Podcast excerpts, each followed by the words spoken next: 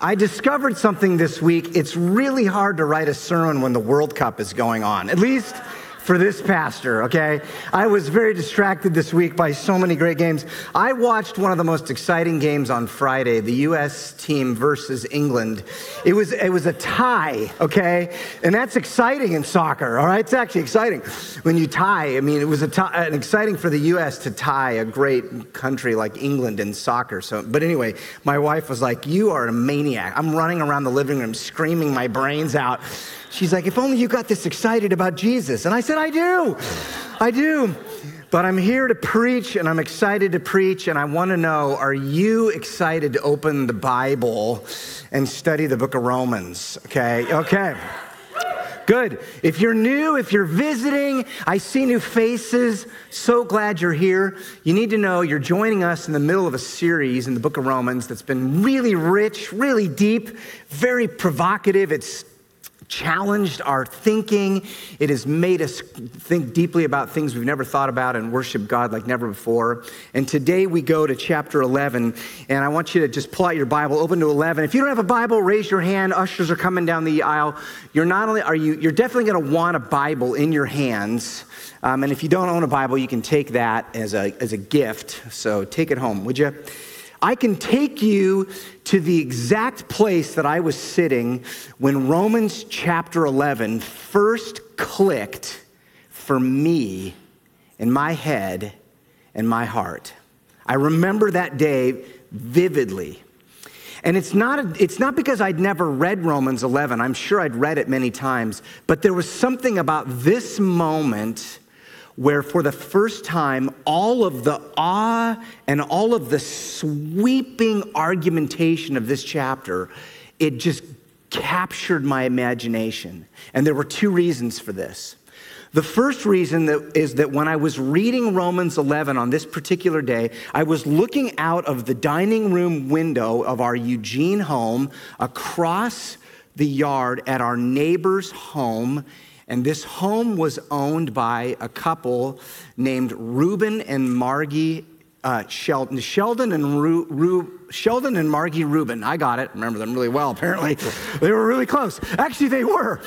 Sheldon and Margie Reuben were the most wonderful, hospitable Jewish couple that I have ever met. I'd never really been around a Jewish family before.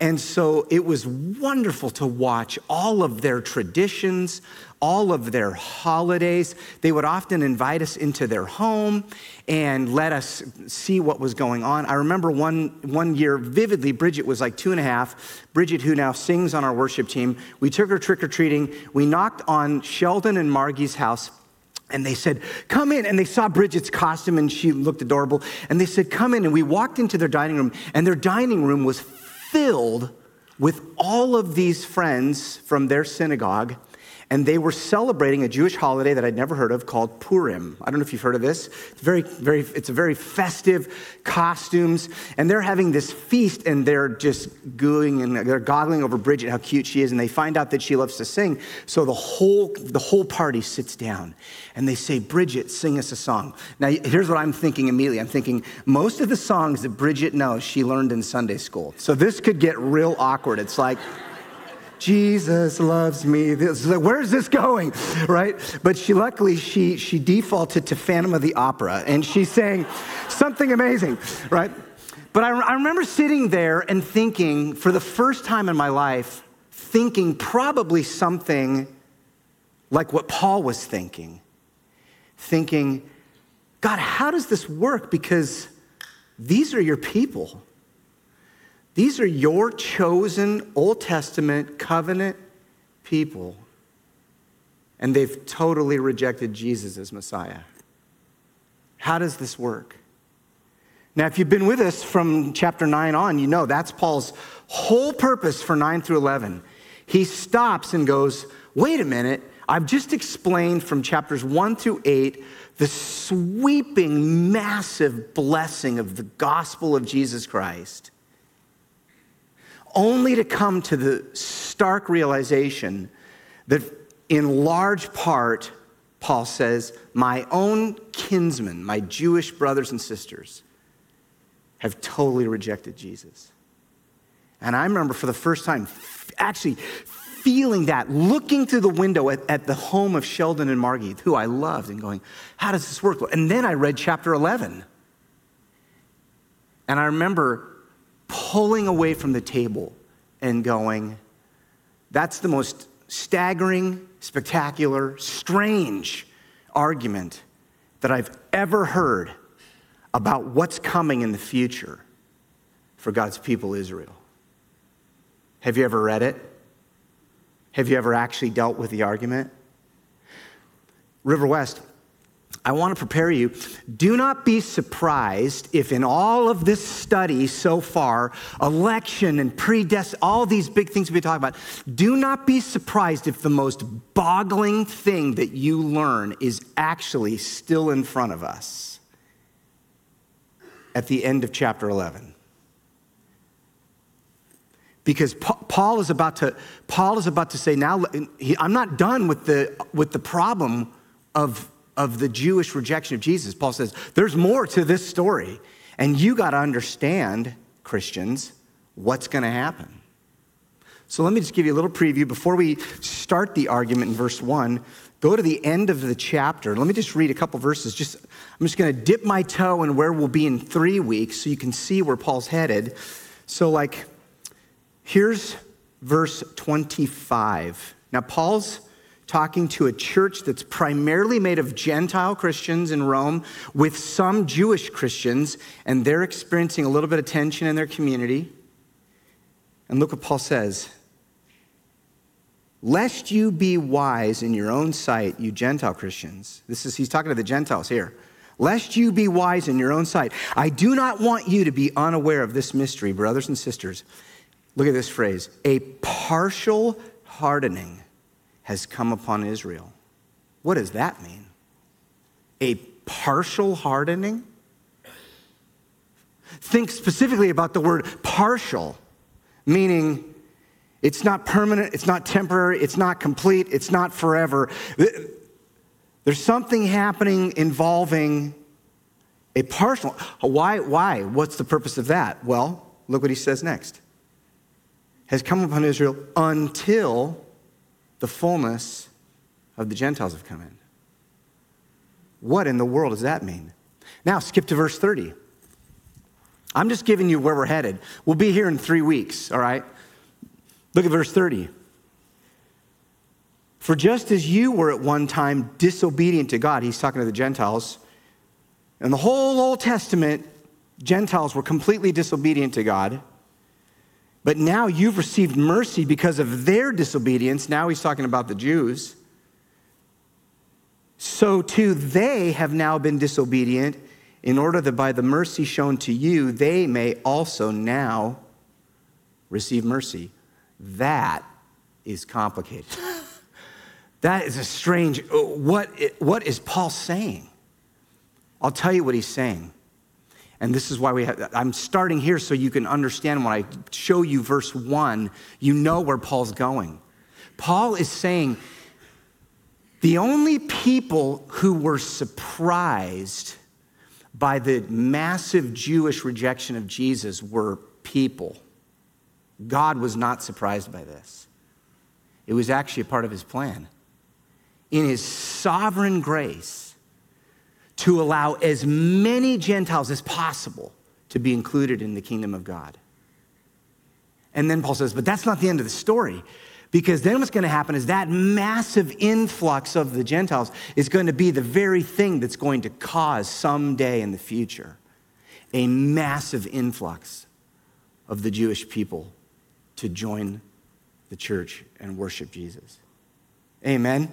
That should make your heart sing, folks. That's an incredible, incredible, your mind should be boggled. That's why if you look at Romans, look, the very next thing Paul does is he, he busts out in doxology. He, oh, the mystery of God. His ways are inscrutable. Do you know what inscrutable means? It means mind boggling, all right? It means there's no way you're gonna be able to wrap your heads around this. This is profound. I wanna remind you something. If you read the book of Acts, one of the things that happens is a pattern all the way throughout the book of Acts. The, the, the original Christians were all Jews, all of them. Peter was Jewish, James was Jewish, Paul was Jewish. They were all Jewish. They recognized Jesus as a Messiah. So, what did they do? Naturally, when they wanted to preach the gospel, they'd go into the synagogues and they would proclaim Christ. And to their horror, very few of their brothers and sisters would accept Jesus as Messiah. And a lot of them would say, Nope, Jesus is not the one. And not only that, they would be hostile to these proclaimers. But imagine if that had not happened. Now, think about this.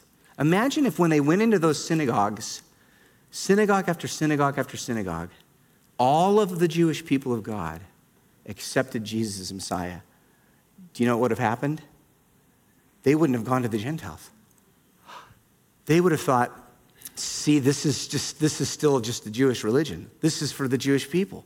This is about this is about a revival of the Jewish. They would they would have never been spurred and prompted and kicked out by the Spirit of God to go out into every nation, tribe, tongue, and people.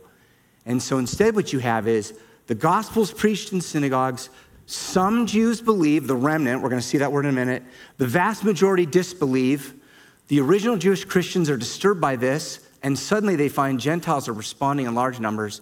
And look and behold, what you have is you have a multi ethnic, diverse church of people from every tribe, tongue, and nation to the glory of God. And then Paul says, but that's not even the end of the story. God's going to get even more glory because he's gracious. Okay. Now we can read our passage. Okay, I'm excited. That soccer game did not burn up all of my excitement. Here we go. Romans 11. I'm going to read to you the first five verses. Then I'm going to show you the structure, and then I'm going to tell you why you should care about it. Okay? Look at it with me. Verse 1 I ask then, has God rejected his people? So remember now, Paul's like, Paul's like, I'm not done with my argument.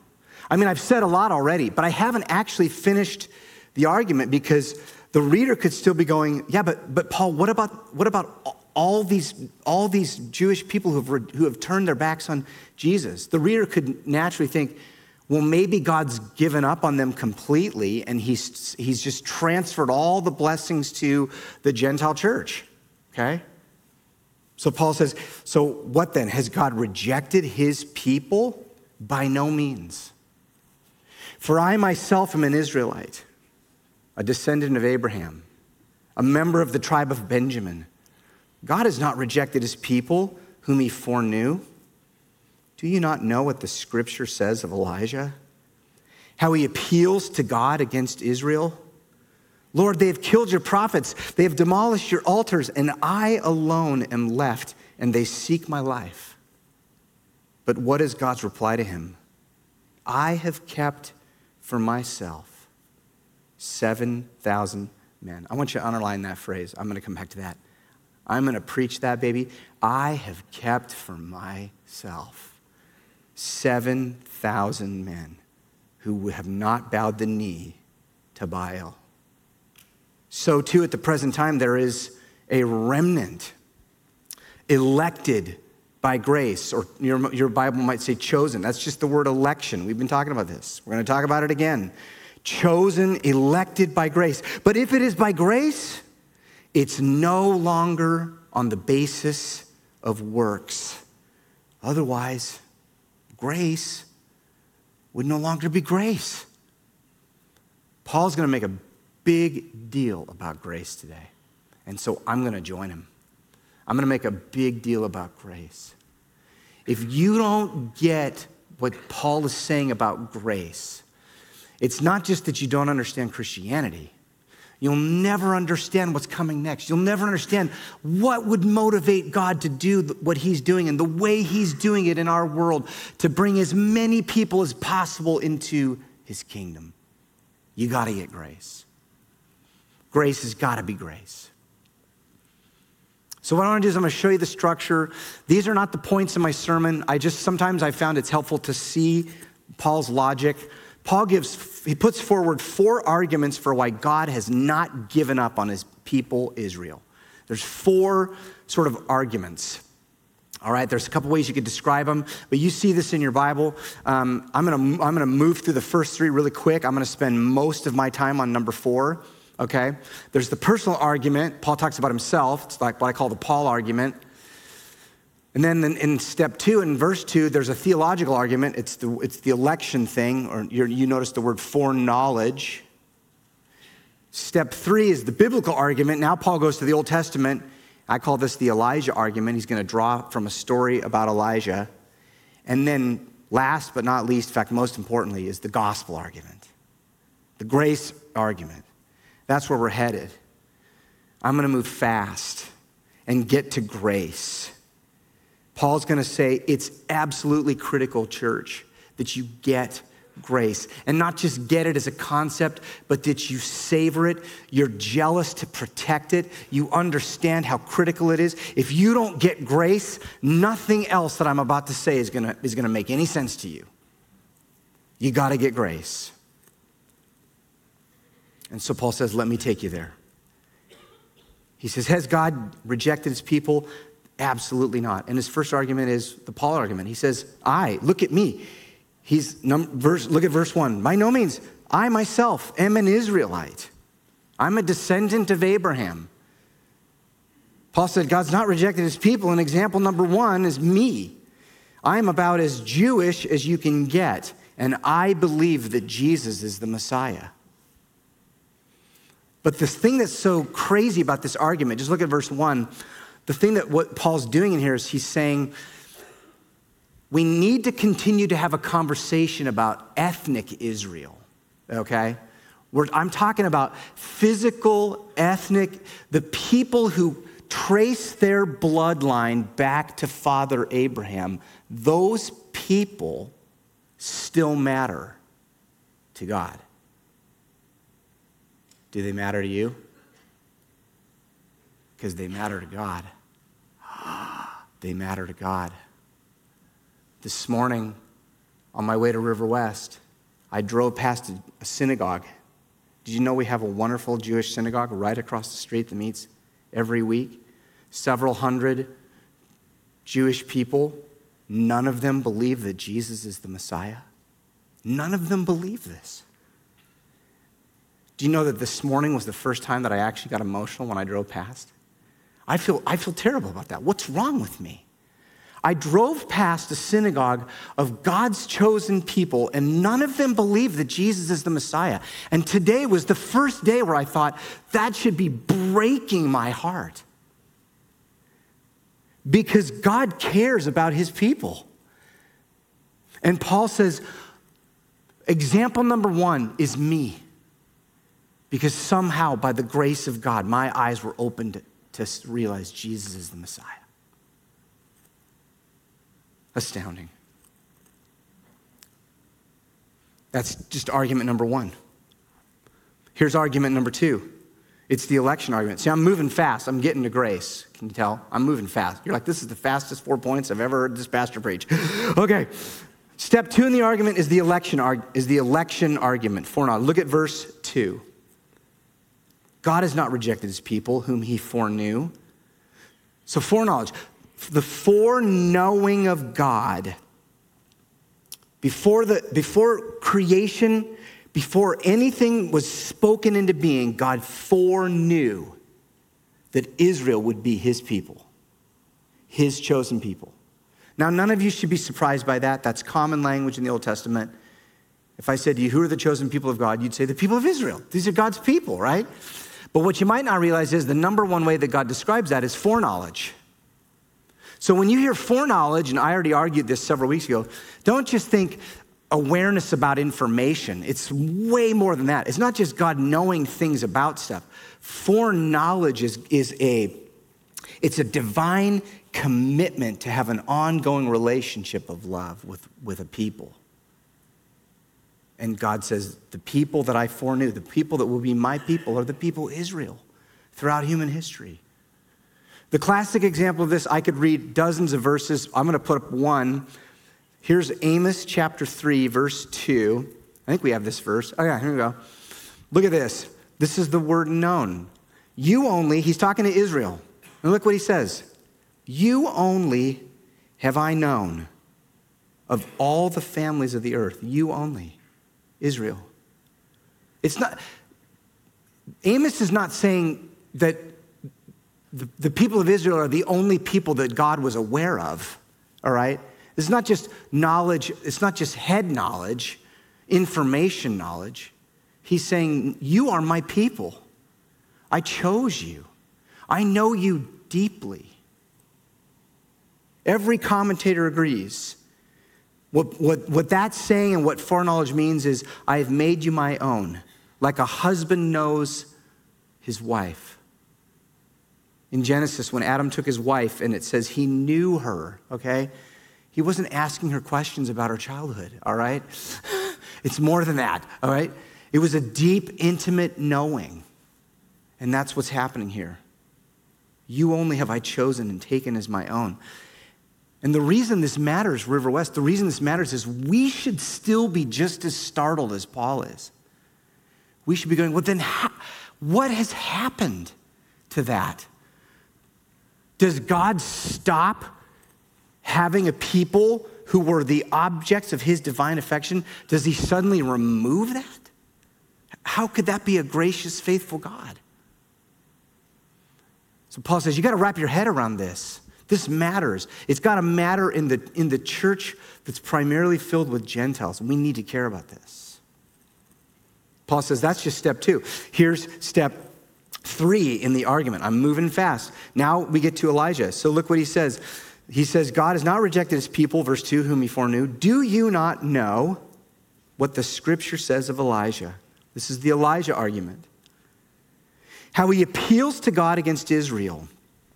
Lord, Verse 3 They have killed your prophets, they have demolished your altars, and I alone am left, and they seek my life.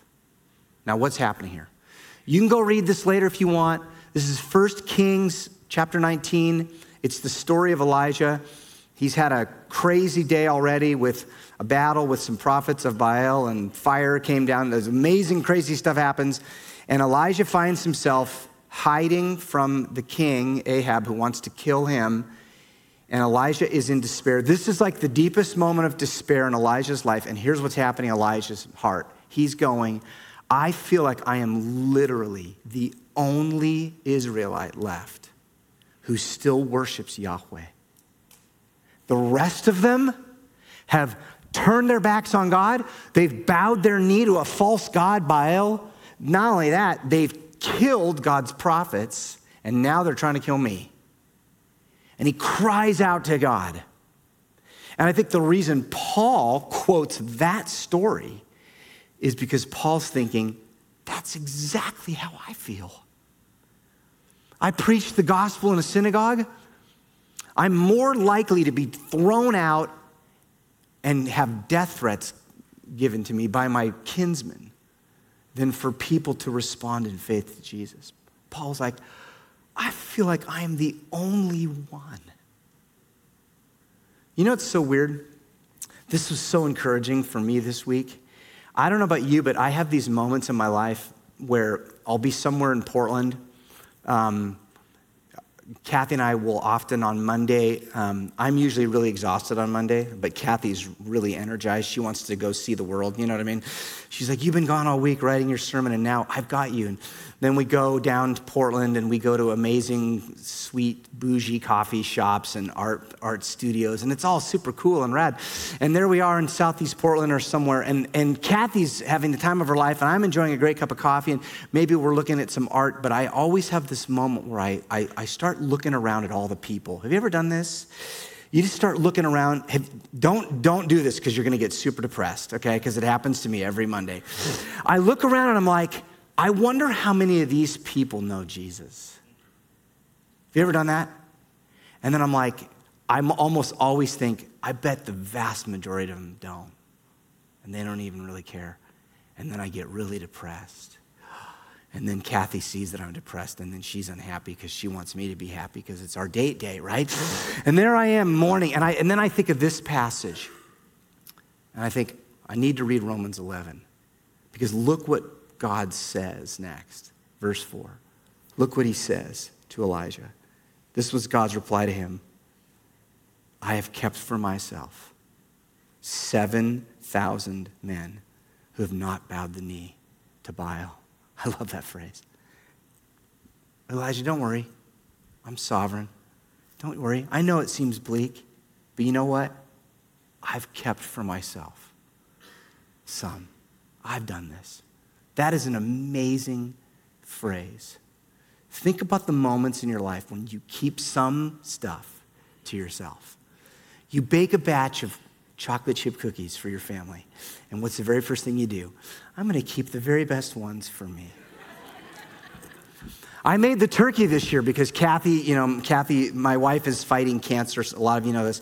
And I'm like, there's no way you're cooking. So I made the turkey. You're looking at a guy who cooked a turkey this year. This is amazing. Thank you. Thank you.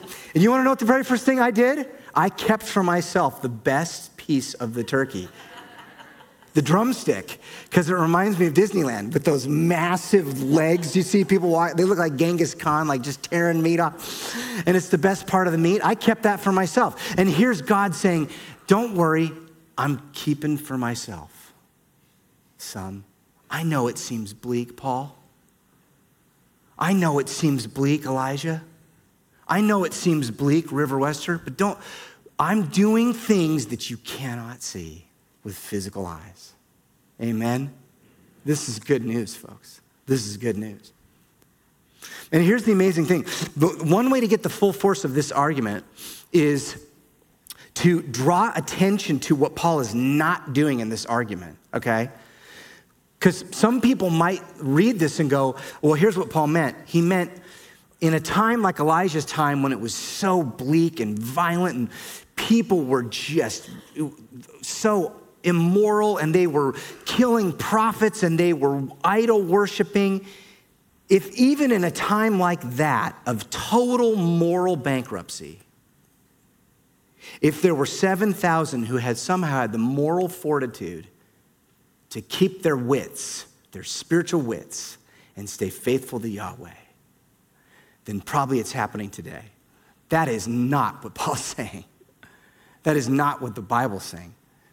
The Bible is saying the only reason there was anyone in Elijah's day who did not bow their knee to Baal was because God intervened in his grace.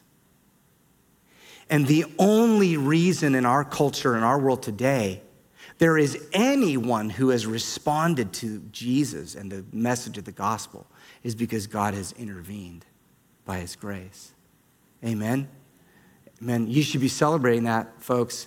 This is, the, this is the message of the Bible. The natural default position of the human heart is to turn our backs against God. And it's been true from the very beginning. But God and His grace, this is why Paul's to say, you got to get grace.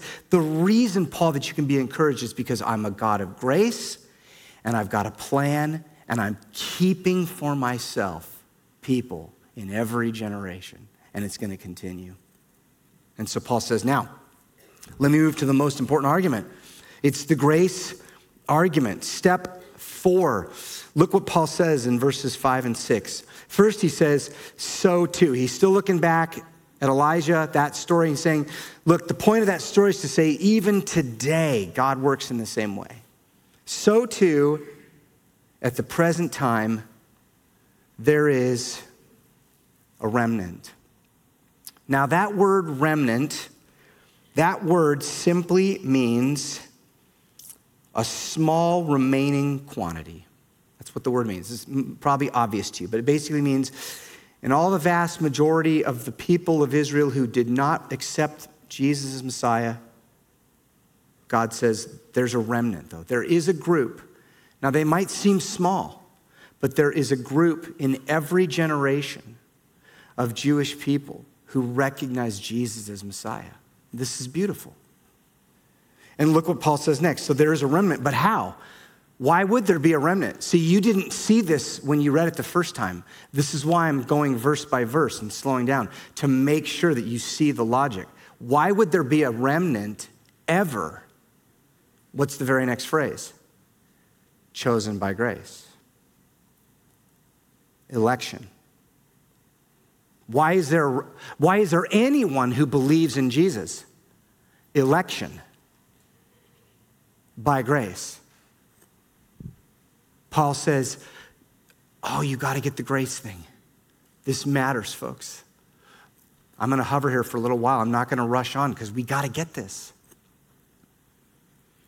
Look at verse 6. But if it's by grace, it's no longer on the basis of works. Otherwise, grace would no longer be grace. So here's what's happening. For some reason, Paul is really concerned that we fight to preserve grace. Do you see that? You got to make sure grace remains grace. There's a threat to the idea of grace, and it's always out there. There's a, a, little tiny kernel of an idea that you could add to grace, and the second you add it, grace is no longer grace. Imagine if I had a jar of really crystal clear water and I just said it here. That's grace. And then imagine if I dropped the tiniest speck of red food coloring into that jar. Immediately, the whole thing would be changed. Paul says, I'm very jealous that in the church you preserve the purity of this idea of grace because there's always a threat to it, and it's a theological threat. And did you see what it was in verse 6? Did you see that? What is the word that Paul adds? He says, if you add this to grace, grace is no longer grace. Works. Works. Paul's like, works, works, which is, it, it means, it means any effort or, or human volition, anything that I add to contribute to my salvation is a work that takes red food coloring and completely tarnishes grace. And Paul says, You got to fight to preserve that. And, folks, this is why he's right back to the doctrine of election. He's right back to election. He goes, There's this, this connection there's this unbreakable connection between purity of grace and election. And I want you to see, because some of you are like, man, Pastor Adam's really talking about, he really wants to talk about election a lot. I actually don't want to talk about election. I'm not the one bringing this up, okay? Paul's bringing this up. And the reason Paul's bringing this up is because it's when you get to the doctrine of election that we're most tempted to add a tiny little bit of works to try to make it work in our head. Do you see that? like election, ah, this idea that God chooses by his grace. But there's got to be some reason in us why, like, like why. The number one argument that I hear from Christians, I don't like election. Why? Well, it just seems like God is so random. Is he just up there, eeny, meeny, miny, mo, right? And so it seems like it's God's just being random. God's not being random, God's being gracious. Just because I can't see what God's reasons are doesn't mean he doesn't have reasons. The key is whatever his reasons are, they're not located in us. They're located in God's grace. Do you see that?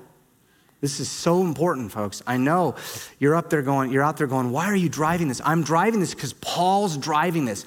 Verse six, he underlines, I need to show you the threat to grace that's going to happen over and over and over. Fight against it.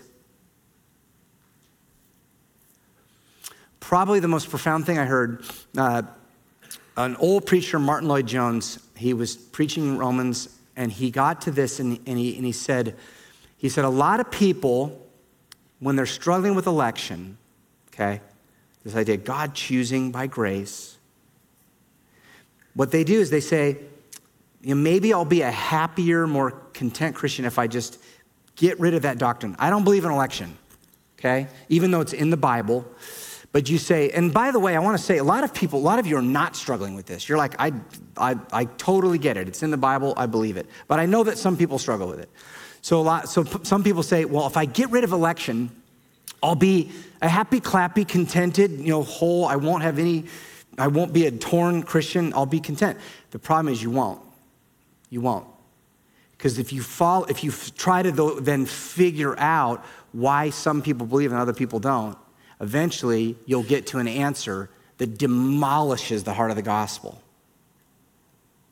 Let me give you an example.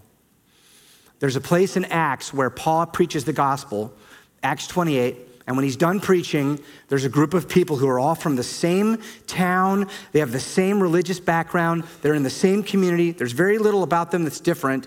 And when Paul preaches the gospel, it says in Acts, Luke says, some of them believed and some of them disbelieved. And if you do away with election, you'd have to say, well, why? Why, why would some people believe the gospel and some people don't believe the gospel? So then the, nat- the next, next natural thing the human does is they say, well, because we have free will.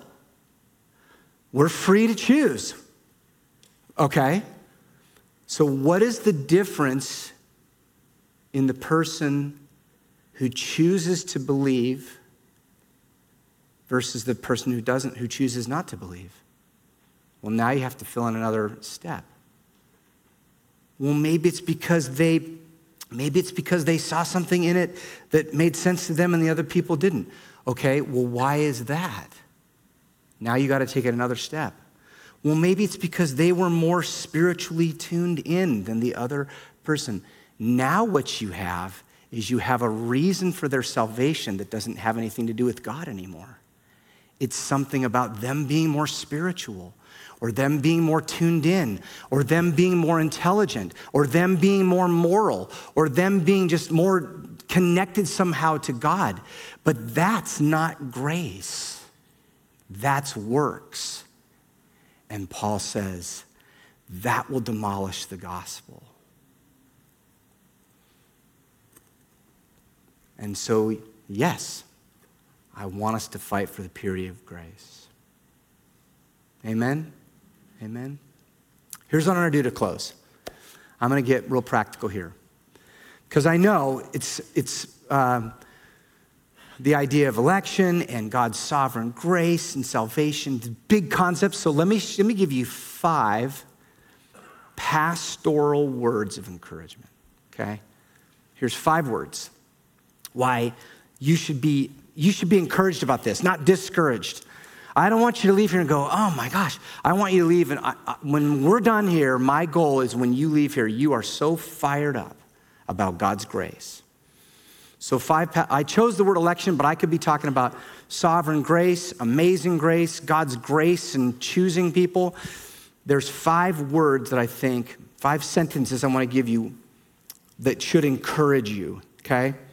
Here's the first one election, sovereign grace, it's not easy, all right? You're like, how in the world is that supposed to be encouraging? it's not easy. Here's why it's encouraging. If you're struggling with it, welcome to the party.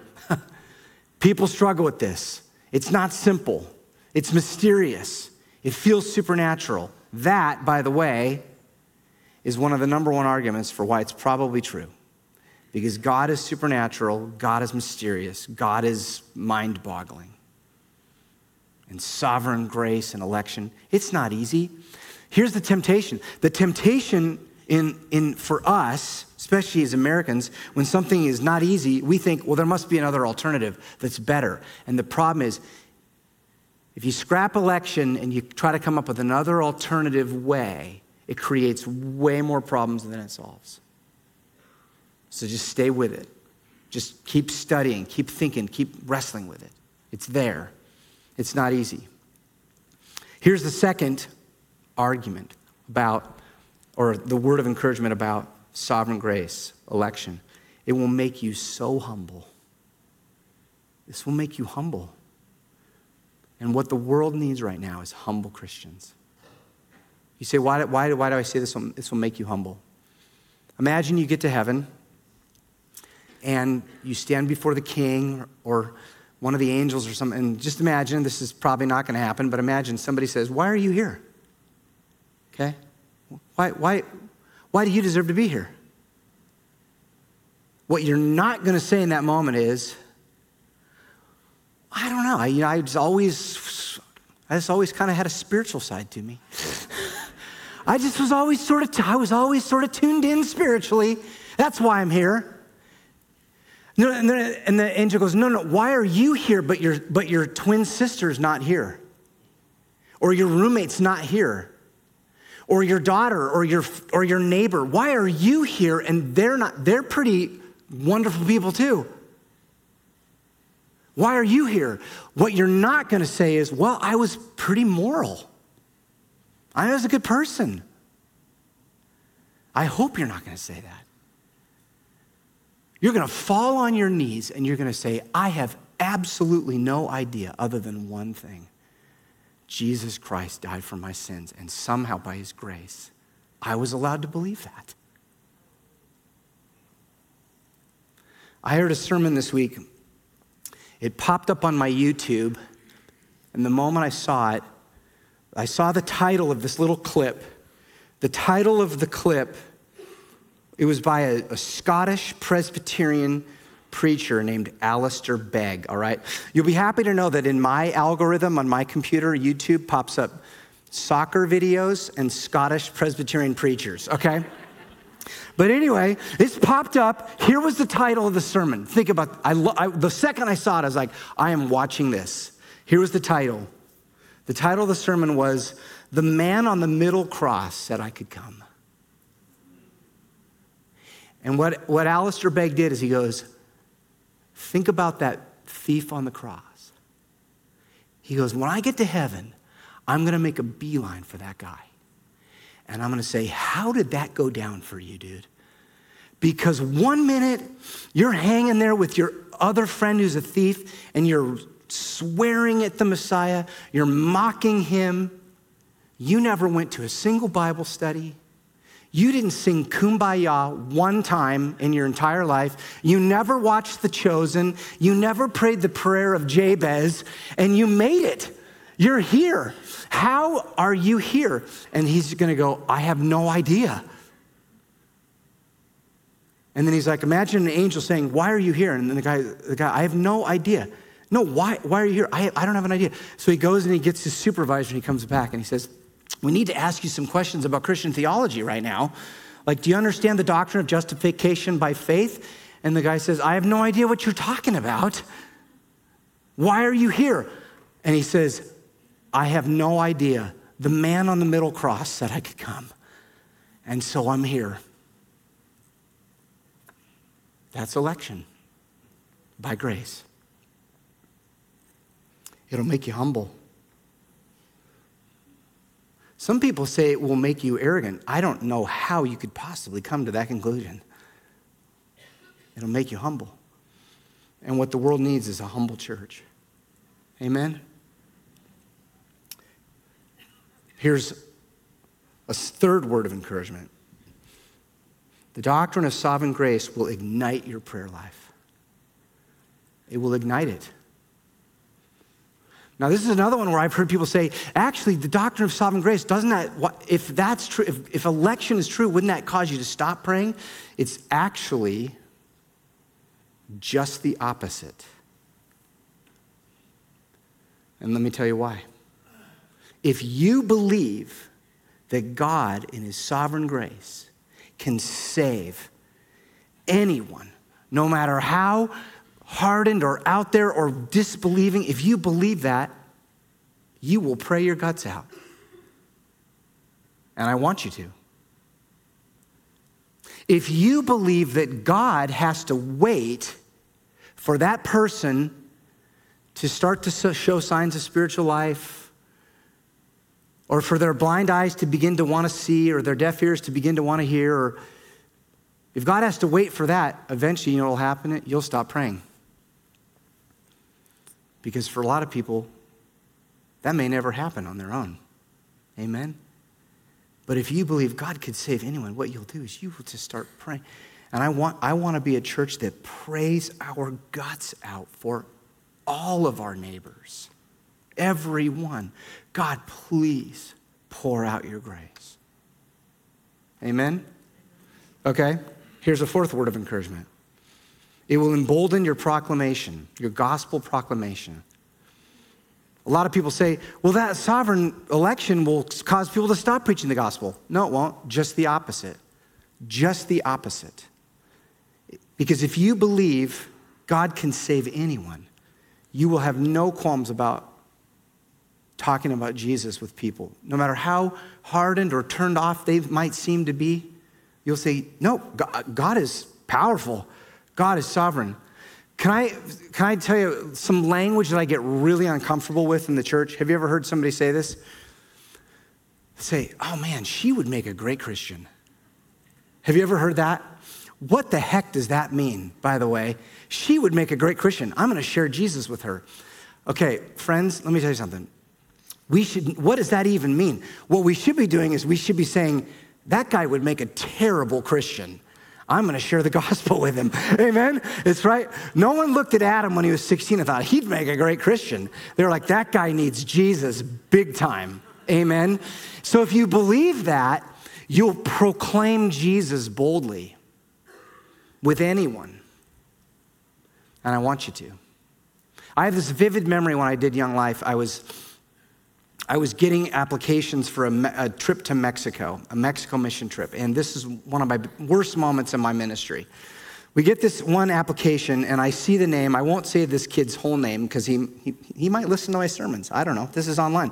But anyway, his name was Adrian, and I won't say his last name. And I saw the application. I was like, I turned to um, the, there, there was a, my, the senior pastor's wife who was helping me organize the trip. Her name was Sherry. And I said, Sherry, over my dead body are we going to let Adrian go to camp, Young Life Camp? He's not going. This kid is a nightmare. This kid is a he's a burden. He is a pain in the neck. And Sherry looked at me like she was going to punch me in the name of Jesus. And anytime anyone uses my middle name, she was like Adam Robert McMurray. My mother's the only other person who said that to me. Do you believe the gospel? Because Adrian has got to go on this trip. He, no one ever thought, Adrian will make a great Christian, right? He went on the camp, he came to Christ. We got back from camp. He showed up on my doorstep the very next day, and he said, I don't need these anymore. And he handed me a paper bag with a handgun in it and a scale that he used to, to deal marijuana at the high school. He was like, I don't need these anymore. And I was like, Hallelujah. Jesus saves. Amen. Now, now, who has the power to save someone like that? A sovereign, gracious God. Good? Okay, last one, and then we're done. It'll draw many to our church. There's one reason why people will be drawn to our church it's God's sovereign grace. That's the whole argument of Romans 9 through 11. Remember? The whole argument God is at work, God is electing, we got to chapter 10, Pastor Christopher last week. That doesn't mean we don't preach the gospel. We actually preach the gospel because we know God uses the gospel to save people. So we're, we're a gospel church. We're preaching the gospel. We believe all this. Paul says that is the thing that will draw people into the church. So I want us to be, I want you to be humble I want you to be a prayer warrior. I want you to pray for the most hardened people in your life. I want you to pray with absolute hope. I want you to boldly talk about Jesus. And then I want us to see what God does in our church. Amen? What I'm going to do is I'm going to read to you where Paul goes next, and then I'm going to, it'll be the setup for next week. So look now at Romans 11, and I'm just going to show you the, the transition to where we'll go next Sunday. I'm just going to read this. Verse 7 What then? Israel failed to obtain what it was seeking, but election obtained it. That should say, election obtained it, but the rest were hardened, as it is written. God gave them a spirit of stupor, eyes that would not see, ears that would not hear, down to this very day. We're now back to the big argument. Paul's saying, why in the world would, in my purposes, why would, why would the people of Israel be hardened temporarily? Remember this? And this is something God's doing. He's temporarily hardening. And David says, Let their table become a snare and a trap, a stumbling block and a retribution for them. Let their eyes be darkened so they cannot see and bend their backs. It's the same argument. None of this caught God off guard. God's doing something He's spurring the early church out to share the gospel with the Gentiles. Now, look at verse 11. I didn't even put this verse on the screen, but you have your own Bible. So I ask, did they stumble in order that they might fall? By no means. Rather, through their trespass, salvation has come to the Gentiles so as to make Israel jealous. What does that mean? The massive spread of the gospel into the Gentile world one of the purposes was to make the original people of God jealous so that they would be drawn to Messiah. Come back next Sunday, we'll talk about that. Let's pray. Lord, how we thank you for your word. It's mind boggling, it is powerful, it's true. Every word that we just read is true. We need your help to see our world and human history and your plan through the lens of your word. And it's strange and sophisticated and amazing, and we rejoice in it. And most of all, we rejoice in your grace. Amazing grace. How could it possibly be, God, that you would pour out grace on me? How could it be? As we sing about that this morning, I pray, Lord, you would open our hearts, capture us. Would you make the connection right now, Lord, between the, the lyric we're about to sing and the meal we're about to eat? This profound truth, Jesus. You died to take away the sins of the most wretched sinner like me. Amazing grace. And so capture us, Lord, we pray. And we ask it together in Jesus' name. Everyone said, Amen.